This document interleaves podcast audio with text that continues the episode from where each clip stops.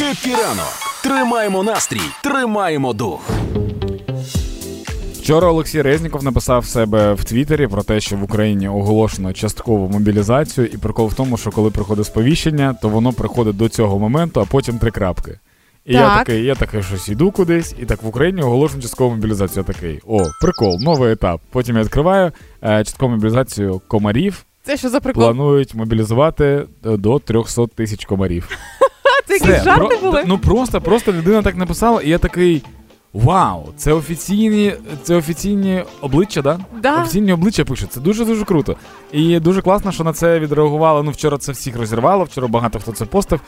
І відреагувало оперативне командування Південь. Так. Е, офіційне застереження ОК Південь. Якщо у вашій квартирі літають комарі, не чіпайте, не знімайте і не викладайте. Можливо, це військовий підрозділ на ротації.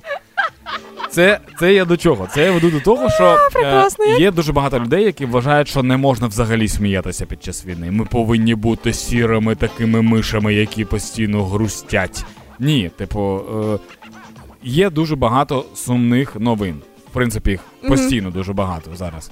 Е, але все одно потрібно, щоб е, наш дух був в якомусь, ну, в гарному розположенні духа. Бо навіть е, люди, які на фронті, вони бачать дуже багато жахів, е, їм страшно, їм важко, але вони також можуть жартувати. Власне, ось цей весь психоз стосовно мобілізованих комарів, звідки виросли ноги. Мгм. Виявляється, що саме таким чином потролили росіян, які е, їхні, як його звуть, Небензя е, на засіданні в ООН заявив, що на тимчасово окупованій Херсонщині росіяни знайшли дрони, які нібито призначалися для перенесення заражених інфекціями комарів. Да, да. І ну вони це почали подавати як реальні новини, і наші чиновники вирішили, так а що тут пояснювати? Ну кому пояснювати? А цьому гною да нема сенсу. Є сенс просто підіграти і поверещати цього. Так просто прикол в тому, що стільки вже було заяв, там і комарі, і голуби, і, і миші. Ну там всі. Просто ми використали всі біологічні види, щоб знищити російський вид. Ще гусінь лишилось тільки. Там знаєш, що було? Здається, в ООН був. Е,